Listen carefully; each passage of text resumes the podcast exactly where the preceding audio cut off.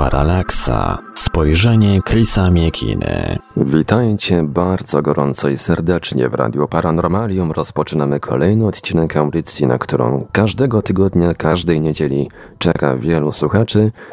Wielbiciele e, poszukiwań prawdy, szeroko rozumianej, przy mikrofonie Marek Sękiewelios, a dzisiaj po drugiej stronie połączenia internetowego jest oczywiście z nami gospodarz audycji Paralaksa, rozmowy z Chrisem Miekiną. Chris Miekina, witaj Chrisie. Dobry wieczór, witam wszystkich. Jesteśmy dzisiaj w jakiejś takiej też przestrzeni dziwnej czasowej, bo się nam nagle czas pomiędzy nami skurczył. Do tej pory było to 6 godzin, nagle zrobiło się z tego 5 taki magiczny moment. Tych magicznych momentów, kiedy mieszka się po przeciwnych stronach kuli ziemskich jest czasami więcej czasami, a kiedy pomyśleć o nich, no to e, skłaniają tak naprawdę do, do przemyślenia właściwie, co się stało, gdy się rozmawia na przykład e, z Markiem przez, przez Skype czy przez jakieś inne medium i mija na przykład w Polsce północ, a ja ciągle jestem wczorajszym dniem, to tak jakby mówić z zaświatów, z przeszłości. Przesunięcia czasowe mają taki, taki wymiar. I to właśnie dziś mamy w szczególnym tym nasileniu. Na dodatek jest to a, czas Halloween, dziadów, czy jak to woli, pełno duchów dookoła nas, najrozmaitszych demonów, różne rzeczy się dzieją, krążą, różne emocje, dobre i złe, dlatego trzeba uważać, uchylać się. Dlatego dziś witam bardzo, bardzo serdecznie i z doskonałym, doskonałym nastroju, z dobrymi intencjami, chociaż, chociaż e, dzisiejsza audycja nie będzie taka, jaka być powinna, na jaką oczekujecie. Miała być oczywiście poświęcona drugiej części konspiracji weneckiej, i to jest dobry temat. To jest temat absolutnie wart e, zakończenia. Wart, bo dzieje się tam bardzo dużo, ciągle ma wpływ na nas samych i już mówię powody, dlaczego ja zdecydowałem w zasadzie tak, taka samowolka, żeby jednak ten temat zmienić, dlatego że ten Halloween, o którym wspomniałem, że krąży gdzieś wokół nas, jest jednocześnie, przynajmniej w moim środowisku, takim momentem, gdzie Ostatecznie kończy się sezon żeglarski. Ostatecznie widać, że coś się zmieniło w pogodzie, że już nie jest ciepło, że idzie zima, że będzie mrocznie, będzie smutno i trzeba jakoś doczekać do następnego sezonu, więc zawsze w Halloween spotykamy się na takim zakończeniu, na takim zakończeniu sezonu i, i troszeczkę fajnej, przyjemnej zabawie, spotkaniu. I nie mogłem odmówić sobie uczestnictwa w takim spotkaniu, zwłaszcza, że zazwyczaj dochodzi tam do pewnego magicznego momentu. Na, na Halloween wypada się od czasu do czasu jakoś przebrać, przynajmniej udawać kogoś innego. Nie, w moim przypadku jest to trochę inaczej, bo ja, ja wchodzę na taką imprezę halloweenową kompletnie nie przebrany, to znaczy przebrany za samego siebie, natomiast wychodzę, patrzę w lustro i widzę, że mnóstwo rzeczy się zmieniło ja, że jestem kompletnie przebrany, że jestem w ogóle zombie. No i dzisiaj z takiej pozycji mówię, wróciłem dzisiaj, dzisiaj o piątej nad ranem, także mam zaledwie parę godzin snu przed sobą, także mówienie dalej o konspiracji weneckiej byłoby absolutnym szaleństwem i samobójstwem z mojej strony, ale obiecuję, że ten temat dokończę w taki czy inny sposób. Nawet jeśli miałaby to być ekstra paralaksa, omówimy tutaj warunki z Markiem, w jaki sposób można by to było zrobić, żeby nie przeciągać tego tematu w nieskończoność, dlatego że czas troszeczkę gra na jego niekorzyść, bo coraz dalej jest od tej pierwszej części.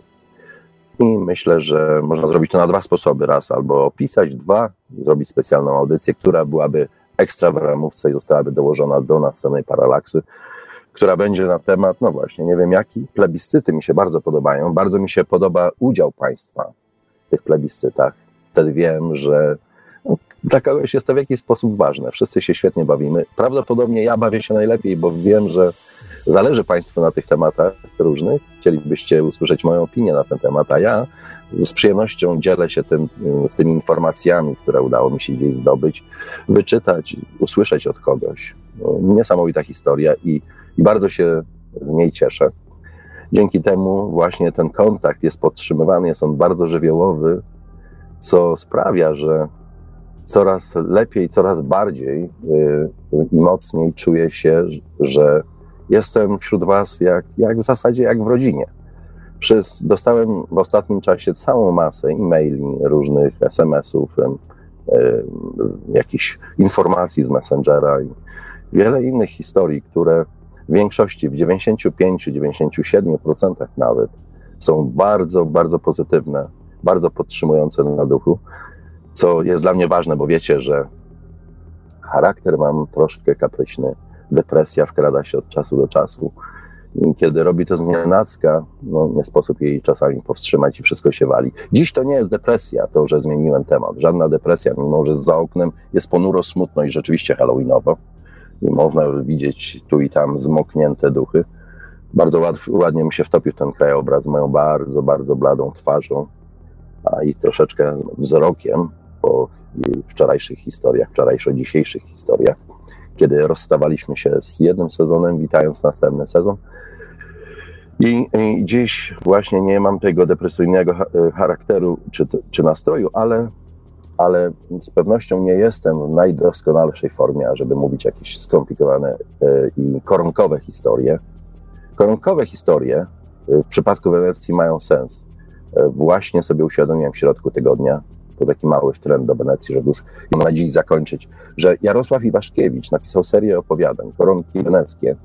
I w mojej opinii, skromnej oczywiście, być może kompletnie nieważnej, jest to chyba naj, najpiękniejsze dzieło, jakiekolwiek Iwaszkiewicz stworzył posługiwanie się językiem polskim w jego wykonaniu w tych opowiadaniach jest tak doskonałe, że ma się wrażenie, że czytając prozę, czyta się poezję, ponieważ emocjonalność tych, tych historii, które opowiada, jest absolutnie mistrzowska i rzuca na kolana. Rzuciło to przynajmniej nie czytam Iwaszkiewicza z ogromną przyjemnością w tych opowiadaniach, e, ze znacznie mniejszą w innych. Tutaj dał popis prawdziwego, absolutnie niezwykłego talentu tego człowieka. To okazuje się, że w człowieku tkwią gdzieś te pokłady wrażliwości i przychodzi taki moment, że one się wydobywają i jeżeli taki człowiek ma szczęście, jest w stanie je wyeksponować i dać coś z siebie, pokazać, przekazać informacje w taki sposób, że zostaje na wieki. I koronki weneckie, jeszcze raz bardzo polecam, warte są właśnie tego czasu spędzonego nad tymi opowiadaniami. Ale kończę, kończę już tą nieszczęsną Wenecję, już nie będę was nią drażnił. Wracam do dzisiejszej halloweenowej, niespodziankowej trochę audycji. No właśnie, jeżeli, jeżeli będzie o niespodzianki, to... To, to o, coś, coś tutaj, tutaj mi się porobiło z tabletem. Słyszę się dwa razy, ale już e, taki upiorny pogłos się zrobił. Jeżeli chodzi o niespodzianki, to właśnie teraz, drodzy Państwo, otwieramy z Krysem linię telefoniczną. Można dzwonić gdzieś tak do godziny 18.30, bo wtedy, wtedy będziemy linię zamykać ale można teraz już e, zadzwonić. Nasze numery telefonów to 32 746 0008, 32 746 0008, kom, komórkowy 536 24 193, skype radio.paranormalium.pl. Oczywiście czekamy również na komentarze tekstowe. Gadu gadu 36 08 8002, 36 08 8002. Jesteśmy także na czatach Radia Paranormalium, na www.paranormalium.pl oraz na transmisji na YouTube. Można nas także znaleźć na Facebooku, na fanpage'ach Radia Paranormalium i Nowej Atlantydy, na grupie Radia Paranormalium. Można także wysyłać nam pytania i komentarze na nasz adres e-mail radiomałpa-paranormalium.pl. Tak więc zachęcamy do dzwonienia i pisania super wspaniale, żeby ta audycja była troszeczkę bardziej interaktywna, żeby ktoś, ktoś dobrze to zauważył, napisał mi, że monologi nigdy nie są tak dobre, kiedy jest żywa dyskusja, są emocje, jest jakiś dialog, jest wymiana myśli. Fakt, to ma sens. Monolog może rzeczywiście być nudnawy, tak jak nudnawe jest niedzielne, niedzielne kazanie, a ja z pewnością takiego kazania nie chciałbym e, prawić. A tak w ogóle dzięki tym waszym, tym, tym intensywnym kontaktom ze słuchaczami, dowiedziałem się paru rzeczy. Na przykład dowiedziałem się, że Paralaksa była programem, który istniał w polskiej telewizji w latach 70.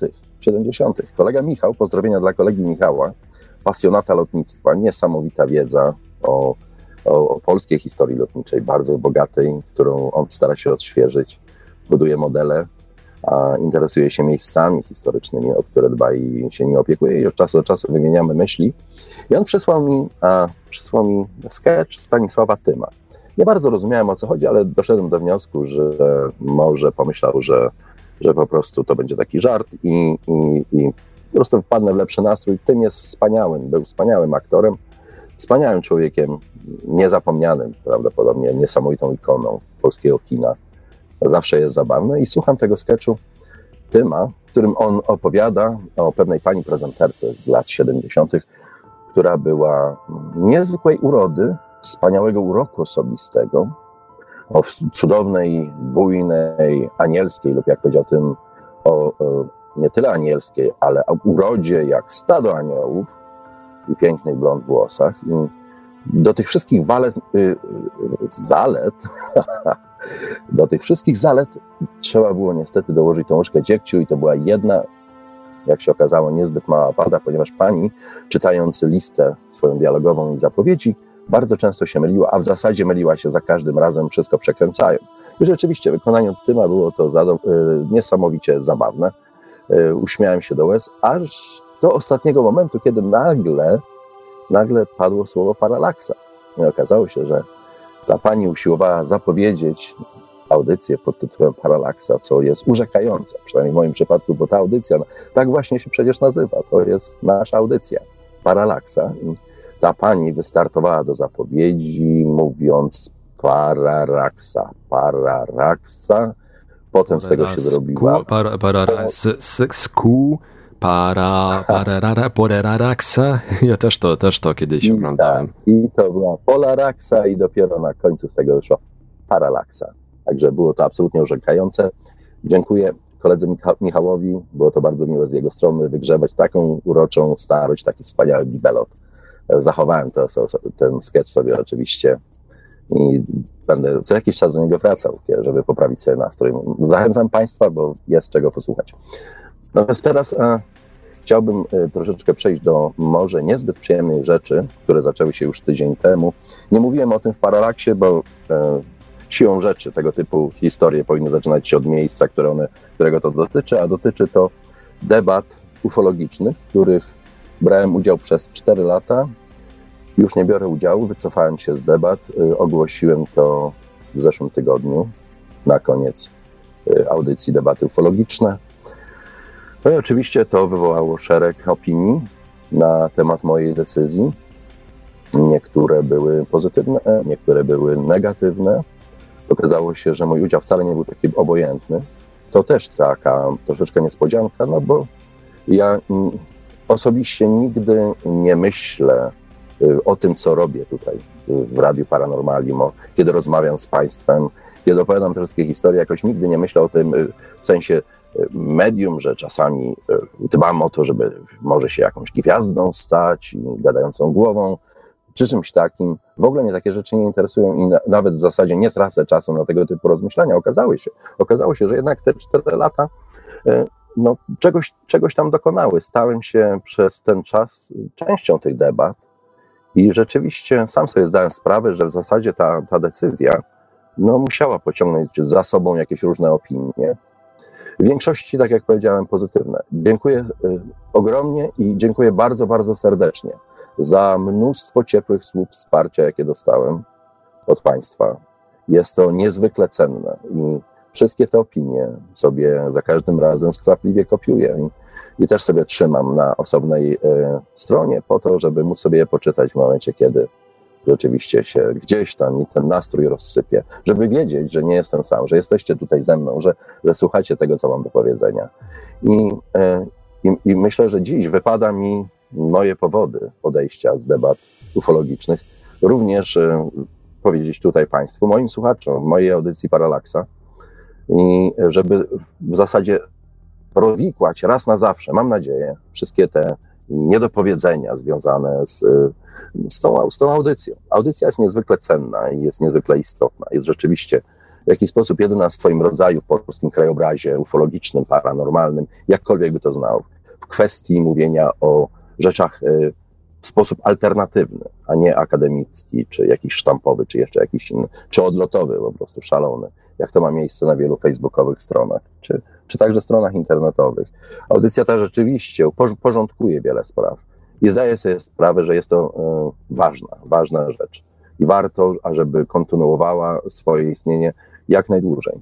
Natomiast mm, to, to, co mnie troszeczkę zaskoczyło i co w zasadzie nie wiem, czy Państwo nie zauważyli czy przeoczyli, to jest fakt, że w zasadzie te audycje, które trwają czasami wiele, wiele godzin, i dotyczą często bardzo szczegółowej wiedzy, a więc przygotowanie do nich zabiera trochę czasu, energii, poszukiwań, budowania opinii. Takie mam wrażenie, że nie zauważyli Państwo, że w tym, w tym szacownym towarzystwie, do którego mnie zaproszono i które sobie bardzo cenię i myślę, że tak pozostanie, ja jestem tak naprawdę kompletnym amatorem. Panowie Piotr, pan Marek Żelkowski pracują dla nieznanego świata. Cała audycja w zasadzie reklamuje nieznany świat, co oznacza, że ci panowie robią to zawodowo. Cały dzień mogą spędzać nad tym, ażeby rozmyślać na tematy paranormalne, rozmyślać na tematy ufologiczne, szukać materiałów, bo to jest ich praca. Jest ich także pasją, oczywiście, ale także i pracą. W związku z tym nie muszą się rozdwajać. Natomiast taki człowiek jak ja spędza 10, czasami 12 godzin w pracy, spędza po godzinie przed pracą i po godzinie i godzinę po pracy w uroczym korku, we wspaniałym towarzystwie ludzi jadących pasami autostrady obok mnie i tak samo ziewający i umierający z nudów, żeby dotrzeć jakoś do domu. I jeszcze po tym wszystkim, no ja muszę znaleźć ten czas, żeby, żeby po prostu nie zrobić z siebie jakiegoś dudka czy kogoś innego śmiesznego, wesołego, tylko móc być częścią jak, w jakiś sposób wartościową całej tej audycji, móc do niej coś dodać, móc, móc stworzyć swoją własną opinię i, i tak to trwało przez te wszystkie lata, ale mam nadzieję, że w tym momencie zdajecie sobie Państwo sprawę, że moje uczestnictwo wymagało znacznie więcej energii i czasu intensywności. I, I w zasadzie na dłuższą metę z logicznego punktu widzenia trwać nie mogło dlatego że za każdy materiał w którymś momencie ulega zmęczeniu i, i dlatego no, musiałem podjąć jakąś decyzję. Musiałem ją podjąć także dlatego, że e, ja w zasadzie nigdy nie ustaję w tworzeniu jakiegoś, jakiejś nowej wizji tego, co chciałbym odnaleźć, co chciałbym, co chciałbym w życiu robić. Chciałbym spróbować wielu rzeczy, podobnie jak wielu z Państwa, jestem tego pewien. E, chciałbym się w nich sprawdzić. Czas ucieka, ja nie jestem nastolatkiem. W zasadzie, jak śpiewa następny artysta kabaretowy, mam już z górki, chociaż nie karmię wiewiórki, to, to gdybym się chciał zdecydować na te nowe projekty, no to wówczas okazałoby się, że 24 godziny jednej doby to jest stanowczo za mało. A oprócz tego, oprócz tego wszystkiego, bo te cztery lata pokazały, że jest to fizycznie możliwe do zrobienia. To, co powiedziałem, wrócić z tej, z tej obrzydliwej roboty i zająć się tymi wspaniałymi historiami na temat latających spotków, na temat spotkań z nieznanym, na temat różnych e, historii, które nie weszły do akademickich podręczników. Da się to wszystko zrobić, ale oczywiście nie da się wówczas e, ani sobie pożeglować, co jeszcze można sobie odpuścić. Koledzy, co prawda, trudno, z trudem to wybaczają, ale można to sobie jeszcze odpuścić, ale też nie za bardzo można się wybrać z nimi na piwo. Trzeba w zasadzie e, znaleźć jeszcze ten moment, żeby naprawić w domu zepsuty kran, zepsutą spłuczkę, żeby pójść, pojechać, kupić jakąś rurę, którą trzeba wymienić, czy światełka na choinkę i inne takie tu różne tego typu rzeczy. Jeszcze jest czas, żeby, żeby zachorować, żeby wyleczyć kaca na przykład cokolwiek innego. I, i, i to właśnie stoi w tym, stoi w konflikcie, w działaniu, którym, którym realizowała się debata ufologiczna. I siłą rzeczy to w jakiś sposób na, narastało, narastało.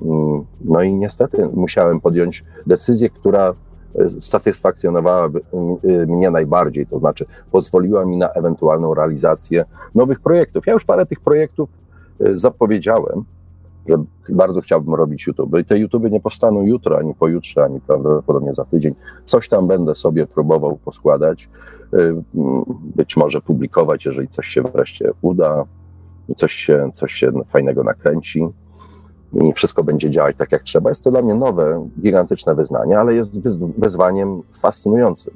Bardzo chciałbym, chciałbym to robić i wiem, że to z kolei zabierze już całą resztę czasu a żyjąc w rodzinie, też prawdopodobnie większość z Państwa to wie, no to się, jest, się żyje jak w naczyniach połączonych. Jak, jak się zabierze tego, tego czasu masę dla siebie, to gdzieś w tym naczyniu połączonym po drugiej stronie e, no, tej, tego wszystkiego ubywa, a w zasadzie stamtąd już to wszystko znika i co zostaje? No, okazuje się, że zostaje to, że ktoś podnosi po drugiej stronie to naczynie i wali nim prosto w głowę, mówiąc: Opanuj się, człowieku, spędź jakiś czas z rodziną, bo nie jesteś sam. Dlatego tych, tych powodów jest, jak widzicie, wiele. I, I mam nadzieję, że wszyscy ci, którzy y, szczególnie patrzyli na moją decyzję w sposób złowrogi, y, teraz, po wyjaśnieniu, po pokazaniu, że jestem tylko amatorem, jestem hobbystą, nie robię tego zawodowo, nie zarabiam na tym pieniędzy, nie żyję z tego.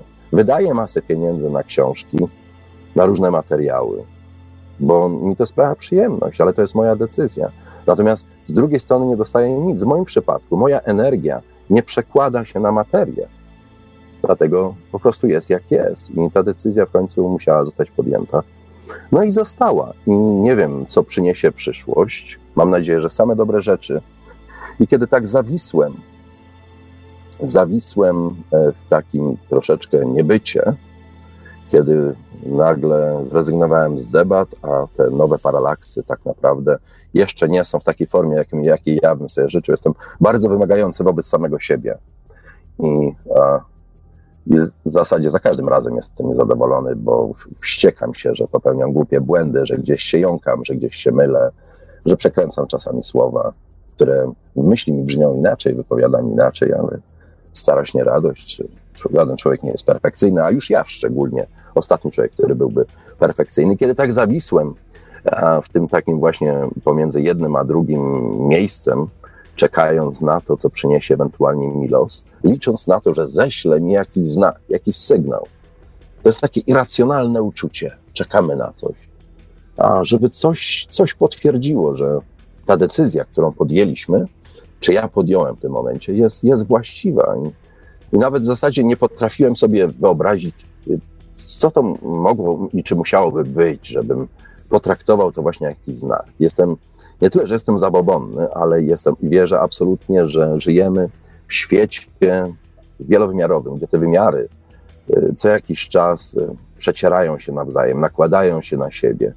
I przez to, że nasza świadomość jest tak, a nie inaczej skonstruowana, a jest to temat na gigantyczną rozmowę gdzieś w przyszłości, no to okazuje się, że właśnie często mamy dostęp do tego innego świata, który jest poza naszymi trzema wymiarami, gdzieś poza czasem i te informacje do nas docierają. I wtedy to jest ten sygnał. Dla niektórych jest to e, palec Boży, dla, mam nadzieję, że nie środkowy, dla innych jest to zupełnie coś innego, na przykład uśmiech pięknej dziewczyny, pięknej jak stado aniołów, a dla mnie w zasadzie sam nie wiedziałem, czego ja chcę i czego oczekuję. I, nie ocze- i zazwyczaj takie sytuacje, ten znak pojawiają się wtedy, kiedy ich się najmniej właśnie oczekuje i kiedy w zasadzie przestałem o tym myśleć i dałem sobie z tym spokój. Zobaczyłem interesującą informację, że gdzieś w górach Nowego Jorku, w lasach, w miejscu zwanym Cousin, co oznacza Chapel of Sacred Mirrors, czyli kaplica świętych luster, jest to willa bardzo interesującego artysty, Alexa Greya, który maluje cudowne, psychodeliczne obrazy, które prześwietlają duszę na wiele, są absolutnie niepokojące. I byłem w tym miejscu wiele razy, przy wielu, wielu okazjach, e, kiedy były tam prowadzone jakieś interesujące prelekcje i tam właśnie ogłoszono, że w piątek, w ten piątek, który właśnie minął, będzie prelekcja na temat amerykańskich megalitów, co mnie szczególnie interesuje, bo żyję w tym kraju, który ma bardzo krótką historię, jest to 200 parę lat historii, tyle co nic w porównaniu z naszą polską historią. Ale okazuje się, że podobnie jak w Ameryce Południowej, tak i tutaj, na tym północnoamerykańskim kontynencie istnieje, istnieją ślady, że coś tutaj istniało, że, że, że coś tutaj było, że, że funkcjonowała wyrafinowana cywilizacja, która potrafiła obrabiać potężne i bardzo twarde kamienie, potrafiła ustawiać je doskonale zorientowane astronomicznie, co oznacza, że musiała to być wyrafinowana kultura o wielkiej wiedzy. Oczywiście nie ma mowy o tej kulturze w podręcznikach, ponieważ zburzyłoby to kompletnie mit e, tego kontynentu Ameryki, że to Indianie na koniach, Apache, pokrzykując i rzucając tomahawkami, oni byli pierwsi, jedyni, i tak należy na to, na Amerykę patrzeć. I oni są właścicielami tego kontynentu. Tymczasem te megality, których y, od New Jersey aż po Maine jest około 300. Myślałem, że to jest tylko 300 ta liczba. To jest wszystko, co odnaleziono. Okazuje się, że ta liczba 300 to są megality, które są już zarejestrowane w rejestrze zabytków bardziej przyrody niż historycznych, ale są chronione prawnie. Natomiast wszystkich megalitów jest to, są, są tysiące. Lasy wręcz roją się od nich i trzeba mieć po prostu dobre oko, żeby je odkryć. I ja sam e, wielokrotnie przechadzałem się obok takich megalitów, nawet nie zdając sobie sprawy. Oczywiście niektóre z nich nie da się ominąć. W tym ostatnim artykule, gdzie zapowiadałem, że wybieram się na tą prelekcję i że z pewnością o tym opowiem, co tam usłyszę, pokazałem zdjęcie kamienia, który waży 72 tony, nazywa się tripod rock, czyli, czyli kamień na trzech nóżkach. Bo jest postawiony ten 72-tonowy olbrzymi kamień, jest idealnie zbalansowany i postawiony na trzech znacznie mniejszych kamieniach, gdzie te mniejsze kamienie dotykają tego olbrzyma, ciężkiego olbrzyma, y, samymi swoimi takimi końcówkami, że ma się wrażenie, że ten kamień jest na żeroskopach. Kiedy popatrzycie na ten kamień na zdjęciu, do czego serdecznie zachęcam, zobaczycie, że ma się wrażenie, że jakby dwie trzecie tego kamienia jest poza punktem ciężkości tego kamienia, mimo to, i że wydaje się, że on za chwilę spadnie, przewróci się z tych kamieni. Mimo to stoi od tysięcy lat. Nikt nie wie, jak długo takie coś stoi. Dlatego miałem olbrzymie oczekiwania co do tej, co do tego spotkania, co do tej prelekcji. I mimo, że to był piątkowy wieczór, wsiadłem w samochód 200 y, kilometrów drogi, może nawet i ponad. Na dodatek piątek, więc wszyscy gonią na weekend, a ci, którzy już dogonili ten weekend, no to teraz i tak wyjadą na drogę, bo będą jechali kupić sobie piwo, będą jechali na imprezę, będą się przemieszczać cały czas, także samochodów będzie przynajmniej 20-30% więcej niż w każdy inny dzień. Więc te 200 kilometrów pokonywałem mozolnie, mozolnie i długo, i ciężko um, przez 3,5 godziny. I dojechałem. Szczęśliwie dojechałem, byłem bardzo zadowolony. Udało się, już była ciemna noc. Spóźniłem się zaledwie 10 minut na całą tą historię. Zanim się rozpoczęła, wszedłem na salę i skamieniałem w jednym z rzędów wśród widzów, których nie było wcale tak wiele, było może 25, może 30 osób, co nie dziwi, bo miejsce jest odludne. Miejsce jest w lesie, jedzie się wąskimi drogami, taką wstęgą szos, którą co jakiś czas przecinają jakieś jelenie, sarny spłoszone, niektóre niezupełnie i do końca trzeźwe. I trzeba bardzo uważać, nie można pędzić. Droga jest kręta, można łatwo z niej wypaść, a ponieważ dookoła teren taki jest niezbyt równy, gołoborza, więc zjechanie z takiej drogi to jest masakra dla samochodu, jak, na, nie, jak nie dla człowieka. No i, i skamieniałem, bo w jednym z rzędów siedział sobie nie kto inny, tylko Graham Hancock. Jak wiecie Państwo z moich wszystkich opowieści, historii, Graham Hancock jest jednym z najważniejszych ludzi w moim życiu. E, chwaliłem się wielokrotnie, że uczestniczyłem w jego podróży, do Peru i Boliwii, gdzie ramię w ramię oglądaliśmy tamtejsze megality, gdzie jeden z, jego, z rozdziałów jego książki, Magicy Bogów, jest poświęcony właśnie te, tej, tej wyprawie. Że dzięki temu udało mi się nawiązać z nim świetny kontakt, korespondujemy ze sobą i za każdym razem, kiedy mam tylko okazję e, spotkania się z nim, no to szukam, je, szukam jego towarzystwa, szukam jego zdania, jego rady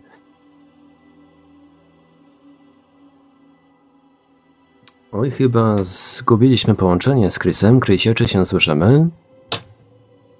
Tajemnica, e, która czasami zaskakuje, jest w jakiś sposób do zaakceptowania, że nie jest on kimś, kto zdobywa swoją pozycję i potem ją kurczowo broni. Jest w stanie absolutnie odrzucić wszystkie podpórki, na których oparł swoją teorię po to, żeby rzucić się prosto głową do przodu w nową. I jak wiecie Państwo, mówiłem o tym na Atlantydzie, Y, był w trakcie pisania nowej książki, pisze ją cały czas. Będzie to książka poświęcona właśnie nieznanej amerykańskiej historii, więc zainteresowanie u mnie jest nawet dziesięciokrotnie większe niż y, w przypadku poprzedniej, ponieważ żyję w tym kraju i bardzo chciałbym wiedzieć, co nim się wydarzyło. I wiem, że Grajan jest doskonałym człowiekiem, aby to zrobić. I właśnie Hancock podczas podróży przez Nowy Meksyk dostał pierwszego poważnego ataku epilepsji, pojechał do Anglii, gdzie, gdzie epilepsja się powtórzyła, doszło do jakiegoś wylewu krwi E, do mózgu, był przez e, jakiś czas w komie.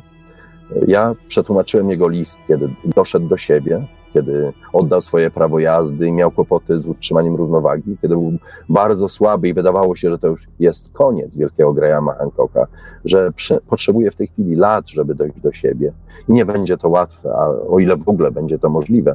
On sam też nie jest człowiekiem już najmłodszym, jest, ma dużo chorób rozmaitych za sobą i jest człowiekiem delikatnego zdrowia, więc wydawało się, że tu już jest koniec. Napisał list o swojej podróży, który, który brzmiał, jakby to była jego ostatnia podróż, a właściwie przedostatnia, gdzie napisał, że doszedłem oto właśnie do wrót śmierci. I na szczęście tych wrót nie, pokonał, nie przekroczył, nie skusił się, żeby przejść na drugą stronę.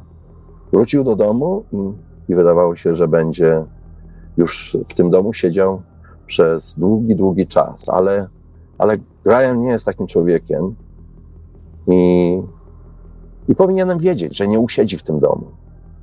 I nagle okazało się, że kiedy wszedłem do tego, do tego, do tego budynku, do tej willi Alexa Greya, gdzie odbywała się prelekcja, że jest tam, że jest tam właśnie on, siedzi w rzędzie, słucha o megalitach i, i jest to ostatni człowiek, którego ja tam oczekuję. Powinien być w Anglii, a jest gdzieś na jakimś amerykańskim zadupiu, w lesie i siedzi tam. Także skamieniałem i pomyślałem sobie, to jest ten mój znak, który oczekiwałem.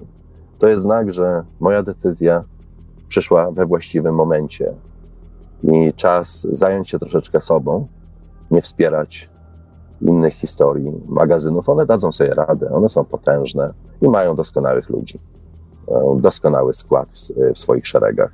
No to taka propos, tu teraz taka mała dygresja. Tak sobie myślę, przecież w tym nieznanym świecie jest tyle nazwisk.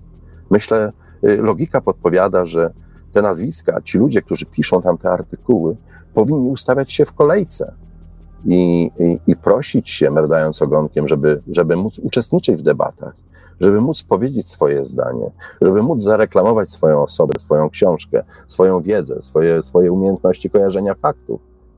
Wydawałoby się, że jest to logiczne, także trochę, trochę, trochę tego nie rozumiem, ale nie muszę rozumieć wszystkiego, więc nie zagłębiam się w, tej, ten temat. Dlatego uważam, że e, nieznany świat i debaty dadzą sobie doskonale radę. Mają doskonale, doskonałe zaplecze, mają świetnego szefa. Piotr jest doskonałym szefem. Olbrzymia wiedza, mam olbrzymi do niego szacunek. I nigdy nie powiem na niego złego słowa, jeżeli ktoś by oczekiwał. Ma on swoją koncepcję, ale ja mam prawo również mieć, mieć tą swoją. I obecność Grajama była tym właśnie dla mnie znakiem, że chyba wszystko miało tak właśnie być, tak miało wyglądać, że to uzasadniało dla mnie wystarczająco tą, tą, tą moją decyzję. Przesiedzieliśmy y, na tym, na tym spotkaniu wspólnie razem, słuchając bardzo uważnie po spotkaniu, miałem z nim długą, długą rozmowę. Jest y, ciągle widać, że, że nie jest pełny sił, jest, jest bardzo kruchy. Y, kiedy, kiedy, kiedy przywitaliśmy się tym tradycyjnym polsko-angielskim misiem, czuć było, że jest słaby, że musi bardzo, bardzo uważać na siebie, że być może ta podróż jest trochę przedwczesna, że robi to za szybko i za intensywnie, ale ta pasja nie pozwala mu zatrzymać się w miejscu i że będzie to robił. I, i kiedy poczułem tą, tą pasję, to, że, że to jest sama energia, że zdrowie ciało nie jest ważne, że wszystko nie jest ważne, ważne jest to, żeby, żeby odpowiedzieć sobie na te wszystkie dręczące pytania. Było to na tyle zaraźliwe, że wiem, że że tak właśnie trzeba postępować, że jest on najlepszym, najznakomitszym przykładem.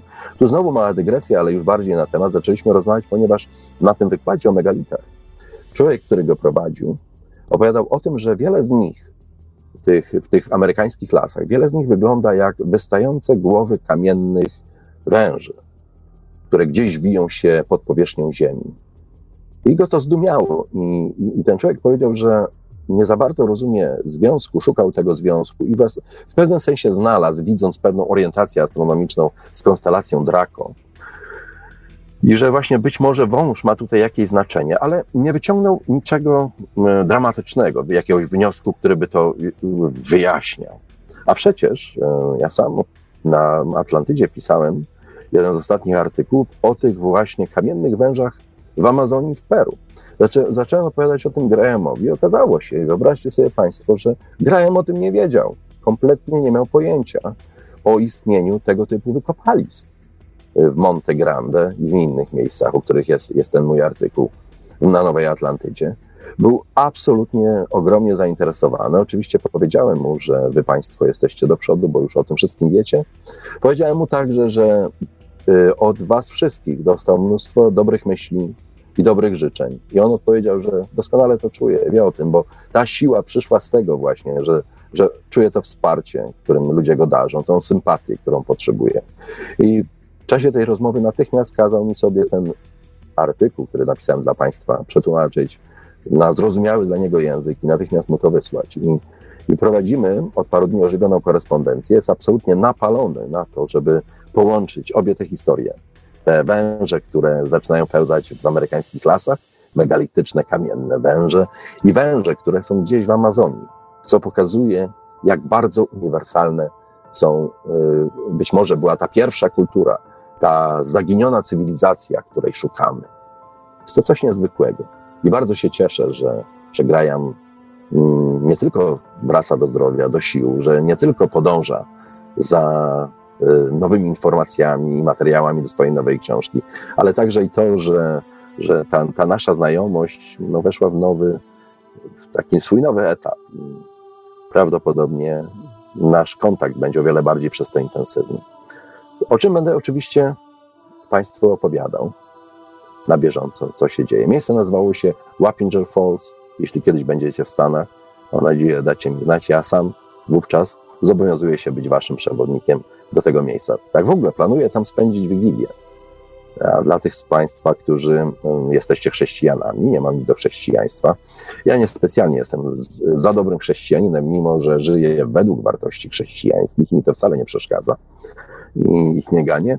Sama religia nie jest niczym złym, o czym już kiedyś mówiłem. Jedyny problem mam z, z oligarchią religijną, czy z całą samą instytucją y, religijną, która tworzy strukturę, której, których decyzji nie mogę zaakceptować z wielu względów, o których często mówię. Natomiast tam to będzie coś nowego, dlatego jest taki plan, żeby tam właśnie spędzić Wigilię, i właśnie stamtąd zrobić także tego YouTube'a, którego zapowiadam, że kiedyś będę zamieszczał z takich właśnie miejsc, gdzie niektóre historie nie będą wcale suchymi historiami, będą historiami emocjonalnymi.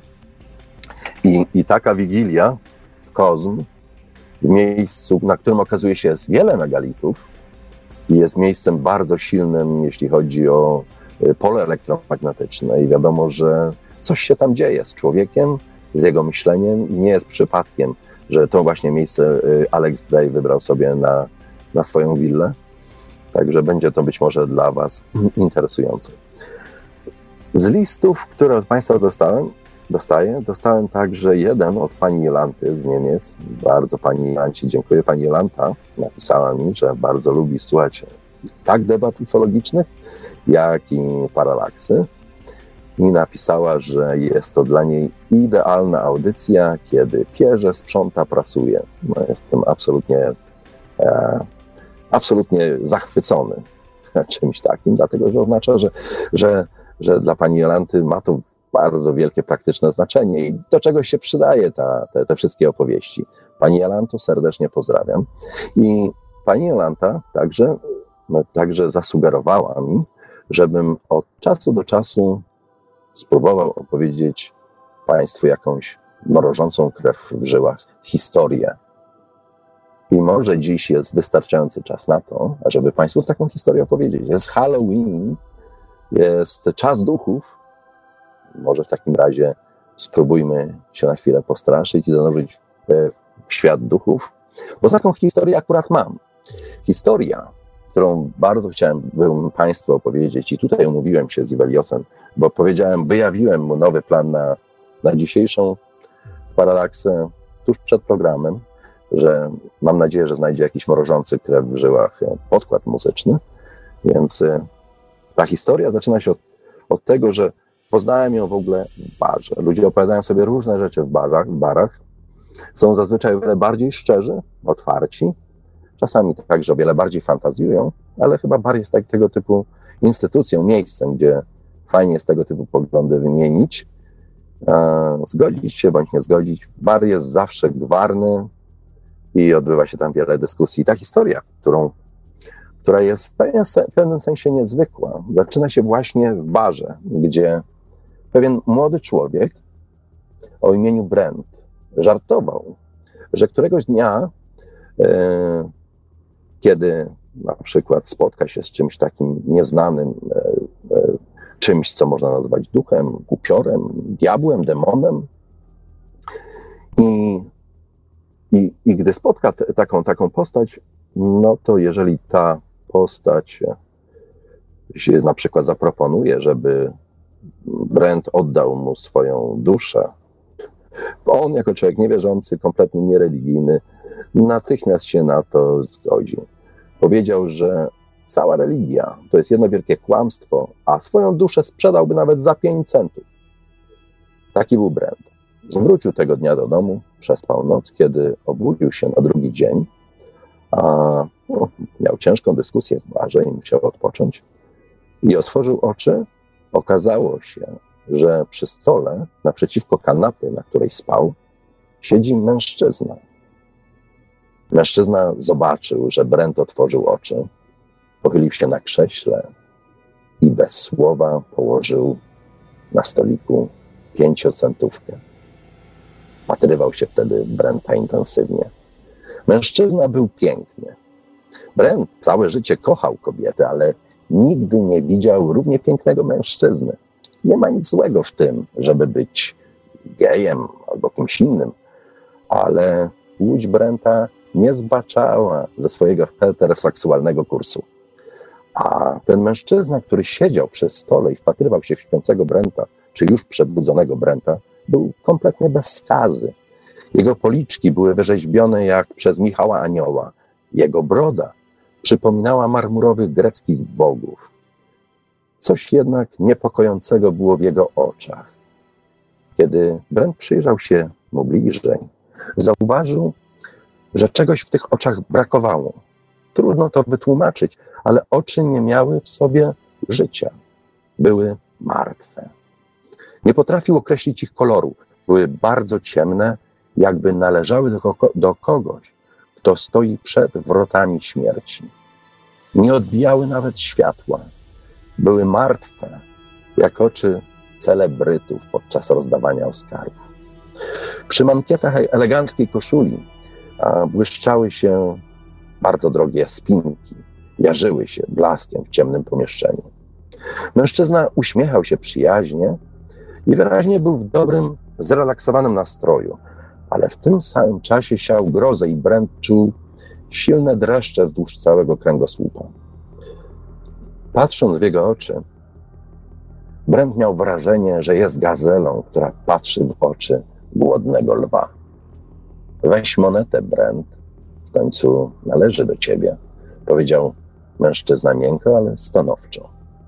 Brent nie wiedział, co powiedzieć. Nie chciał przecież tej monety. To, co wiedział na pewno, to, że z pewnością nie weźmie od mężczyzny tej monety. Brent chciał już mu odpowiedzieć, ale mężczyzna wstał nagle z krzesła i położył bez słowa monety na szafce. Odwrócił się i zaczął iść w kierunku drzwi. Stanął przed nimi i przez chwilę milczał. Nagle, bez odwracania się, powiedział cicho i dobitnie: Brent, jeśli jej nie weźmiesz, to będzie to dla ciebie bardzo, ale to bardzo niedobre. I nie tylko dla ciebie. Każda komórka w ciele Brenta stanęła po tych słowach na baczność, gotowa go poderwać go na nogi i popchnąć w kierunku mężczyzny z żądaniem wyjaśnień.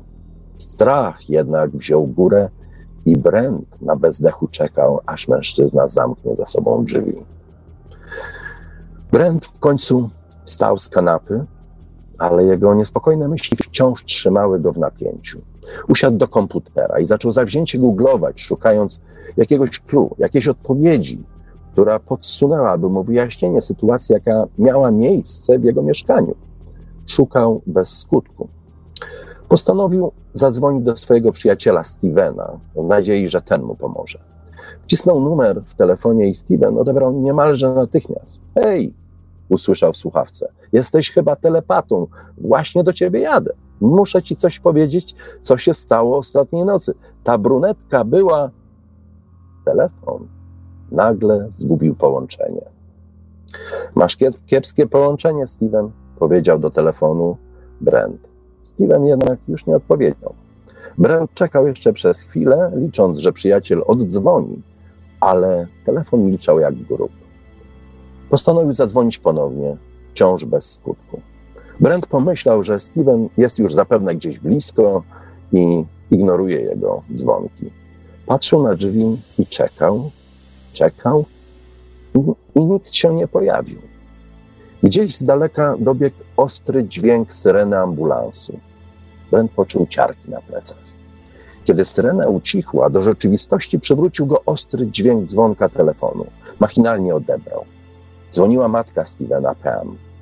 Pam była dla Brenta jak droga matka. Przez całą podstawówkę woziła Brenta i Stevena do szkoły, a w weekendy zabierała do kina, do parku, na mecze. I kiedy tylko odebrał od niej telefon, wiedział, że coś się stało. Pam łukała. Brent nagle poczuł, że wie, co się stało. Gdzie i jak Pam? zapytał. Jego głos załamał się nagle, a oczy nabrzmiały łzami. To był wypadek, Brent. Próbują go wydobyć z wraku właśnie teraz. Czy jechał zobaczyć się z tobą? Był zaledwie mile od twojego mieszkania. Brent ledwie ją rozumiał, bo łkała e, do telefonu, a za oknem znów dało się słyszeć dźwięk serem. Jadę do ciebie, pan, krzyknął Brent w słuchawkę i wyłączył telefon.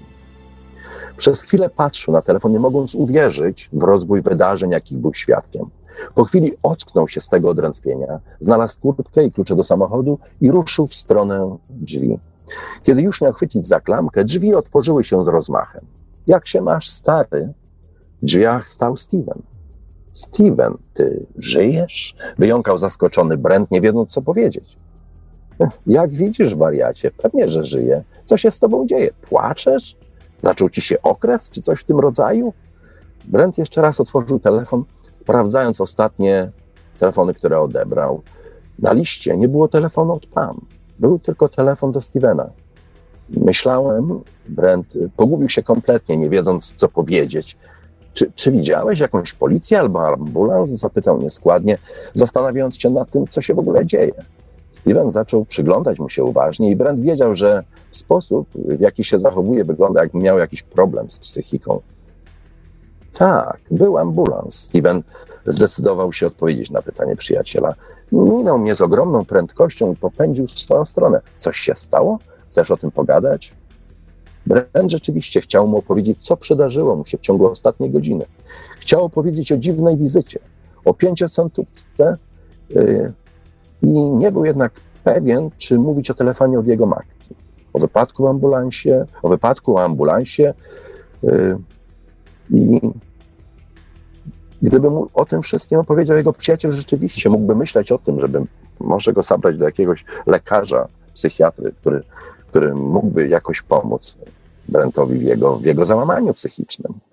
Steven, przyjacielu, ja wiem, że to, co chcę ci opowiedzieć, zabrzmi, jakby coś się stało z moim mózgiem, ale proszę, nie bierz mnie za wariata, wysłuchaj, co mam do powiedzenia.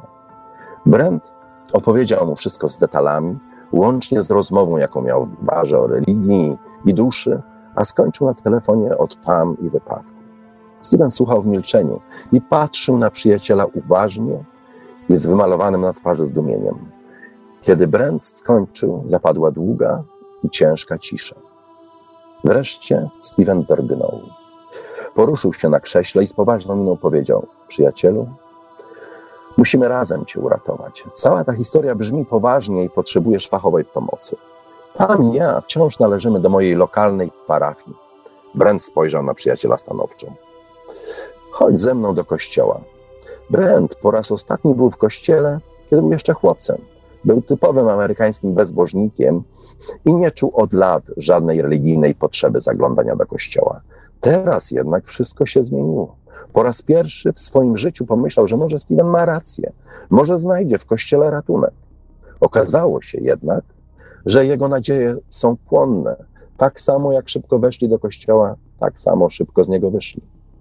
Wsiedli do samochodu i Steven, widząc troskę na twarzy przyjaciela, postanowił go jakoś rozbawić i zaczął opowiadać swoją własną historię o apetycznej brunetce, jaką spotkał dzień wcześniej. Była piękną kobietą, wspaniałym poczuciu humoru i dekolcie, gdy nagle pick-up, którym jechali, zaczął gwałtownie hamować. Przez ulicę przebiegł pies, a może sarna, a może coś jeszcze innego. Steven zrobił gwałtowny manewr kierownicą i auto wpadło w niekontrolowany pości, w poślizg, uderzając w tablicę z drogowskazem. Uderzenie było tak silne, że pędzący z dużą prędkością samochód wzniósł się w powietrze, wylatując z ulicy jak z procy.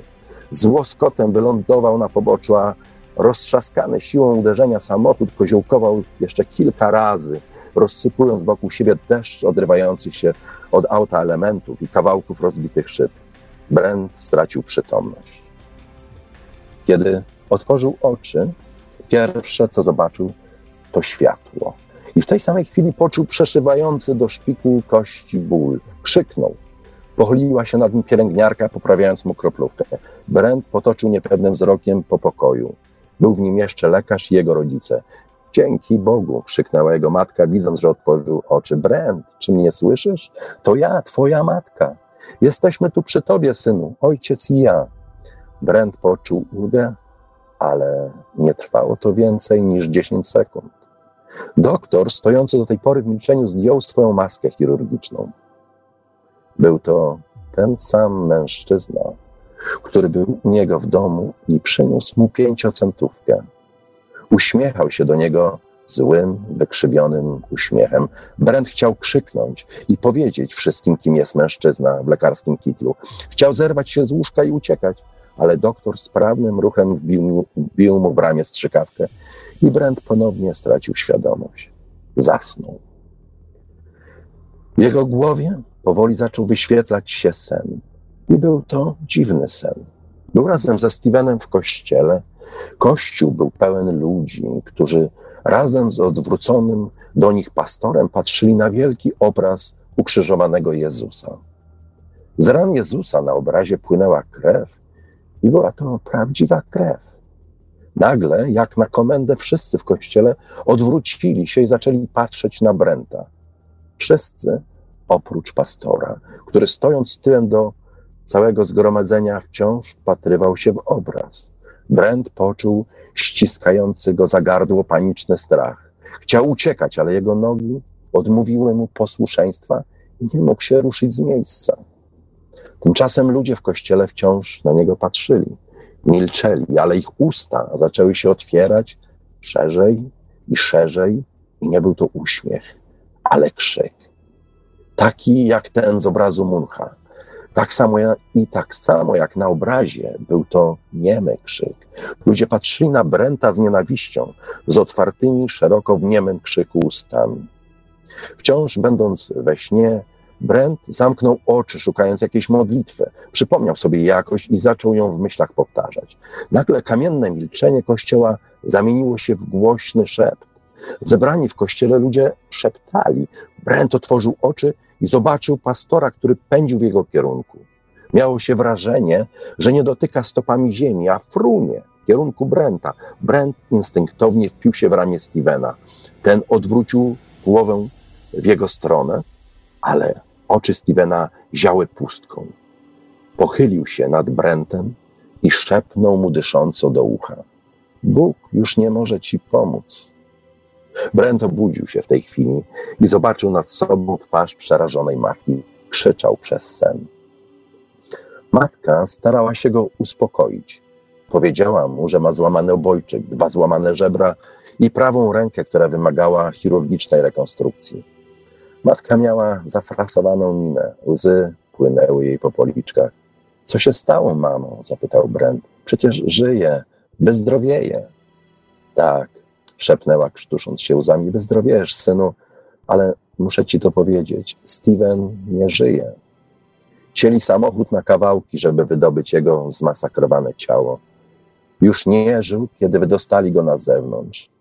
Bardzo mi przykro, synu. Brent poczuł targające nim dreszcze zimna. Co się do diabła stało? Poczuł nagle, że to wszystko jego wina. Powinien wiedzieć, powinien wiedzieć, że nie ma żartów ze złem. Do szpitalnego pokoju wszedł jego ojciec. Uśmiechał się, widząc, że Brent jest przytomny. Cześć, synu, jak to dobrze, żeś się obudziłeś. Jest mi bardzo przykro z powodu Stevena. Jego matka jest tutaj. Chce z tobą rozmawiać. Powiedziała, że chce cię o coś zapytać. Nie martw się. Doktor powiedział, że jedyne poważne złamanie, jakie masz, to dłoń, którą chirurgicznie już zrekonstruował. To bardzo sympatyczny człowiek, Brent. Ten doktor bardzo martwi się o ciebie. Tato, tato, gwałtownie przerwał mu Brent. Proszę, nie daj, nie daj mu się do mnie zbliżać, to zły człowiek. Spokojnie, synu, spokojnie. Głos ojca był łagodny. Przecież nawet go nie znasz. Spróbuj odpocząć. Podali ci naprawdę poważne środki przeciwbólowe. Odpocznij teraz, będziemy z matką cały czas przy tobie. Brent nie mógł oskarżać ojca za to, że myślał w ten sposób. Do pokoju weszła Pam, matka Stevena. Pam poprosiła rodziców Brenta, żeby na chwilę opuścili szpital, szpitalny pokój, bo chciała porozmawiać z Brentem cztery oczy. Podeszła do jego łóżka. Wyglądała na bardzo zmęczoną. Była pogrążona w głębokim smutku. Tak mi przykro, Pam, wyszczęptał Brent. Nie miał w sobie na tyle odwagi, żeby powiedzieć jej, że to, co się stało, jest wszystko z jego powodu. To nie twoja wina, powiedziała Pam, jakby czytając w jego myślach. Ale chciałam cię o coś zapytać. Czy, czy Steven brał narkotyki? Nie, wykrzyknął gwałtownie Brent. Steven nie brał żadnych narkotyków. Dlaczego pytasz? Jej twarz przybrała dziwny wyraz. Pam szukała w głowie myśli, szukała właściwych słów.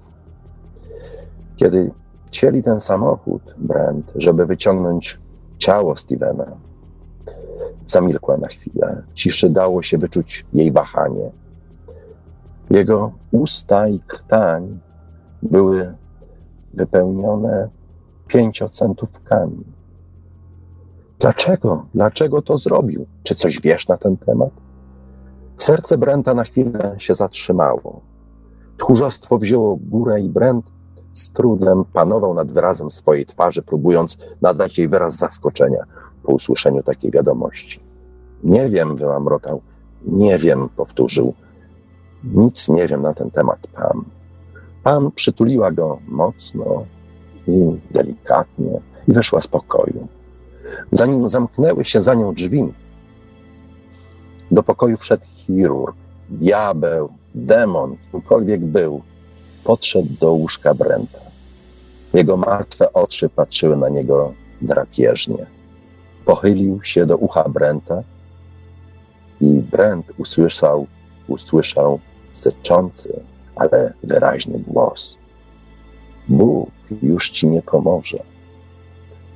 Dobranoc Państwu, szczęśliwego Halloween, dziadów, cokolwiek obchodzicie. Dziękuję jeszcze raz bardzo, że byliście ze mną. Do usłyszenia w następnym tygodniu. Muszę obmyśleć, co zrobić z konspiracją wenecką. Mam nadzieję, że mi w tym pomożecie. I jeszcze raz serdecznie, serdecznie dziękuję wszystkim, którzy tutaj y, przychodzą, ażeby spotkać się ze mną i podyskutować o wszystkich możliwych tajemnicach świata, bez ograniczeń i bez żadnych zastrzeżeń. Jeszcze raz serdecznie Państwu dziękuję. Dobranoc. Mówił Chris Minkina.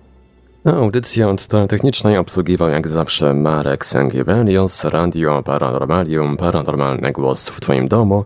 Dobranoc i do usłyszenia już za tydzień w kolejnym odcinku Paralaksy na żywo. Produkcja i realizacja Radio Paranormalium www.paranormalium.pl